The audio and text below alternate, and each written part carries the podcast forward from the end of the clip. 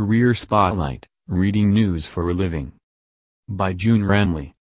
Rosley Maud Norton never expected a career as a television reporter. It was rather unplanned how it came about when he was offered the opportunity to be a part of the country's pioneering television station.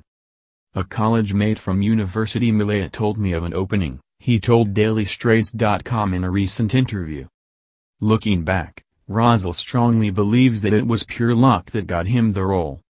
I joined the company not knowing anything about the job as my background was in publishing and advertising. There were many male broadcasters that were cast for the job but many of them left as they felt that it wasn't a suitable role for them. I was the only one who stuck it out and the editor finally told me, why don't you try out the role for two weeks and if you like it, we will proceed by giving you a contract, he said. That was how Rosley got his sudden start in the broadcast journalism sphere in late 2001 which lasted up till 2018. Looking back, the current assistant manager for Traxx FM said everything fell into place paving the way for him to take the role.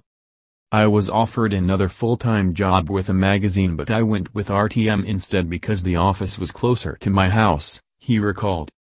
Rosal said he learned the ropes of the job while in the company itself. I didn't have proper training.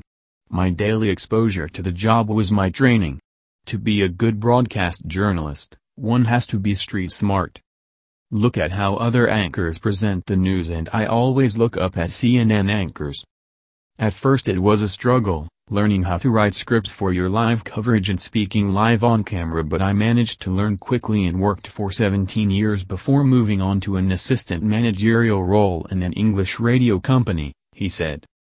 Looking back, Rosal said the job was contractual for the first few years before the company decided to absorb him as a full-time staff.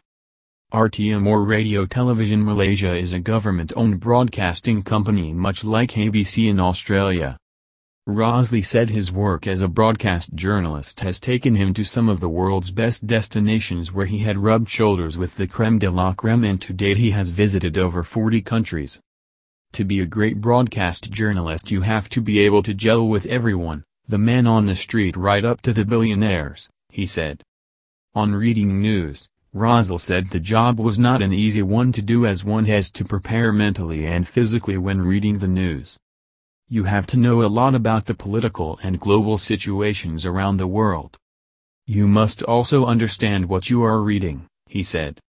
On the stand-ups, Rosal said they were divided into two, live and pre-recorded. You need to know what you are saying during the live broadcast and be mindful of your words. Don't use swear words or say something silly because some the camera would be rolling and you might have said something really unprofessional which can land you in hot soup later on, he said. He added that stand-ups can make or break a broadcast journalist. Please make sure that you know the name of your guest and address them with their proper titles. Try and control your nerves. The best way to do that is to understand the subject matter well, he said. Reflecting back on his time as a broadcast journalist, Rosal said the experience has served him well as he has sprung off to a multitude of freelance work such as Masters of Ceremonies, MCs, and also dabbling as a part-time actor for commercials. You'll get these opportunities when you are on TV so be sure to manage your time well, finish your work and do this on your free time, he said. On whether, broadcast journalism was a good career choice to go into. This job won't make you super rich, unless you supplement it with freelance jobs and other consulting businesses, he said. Do you have an interesting career that you'd like us to feature? Contact us at editor at dailystraits.com and we will do the rest.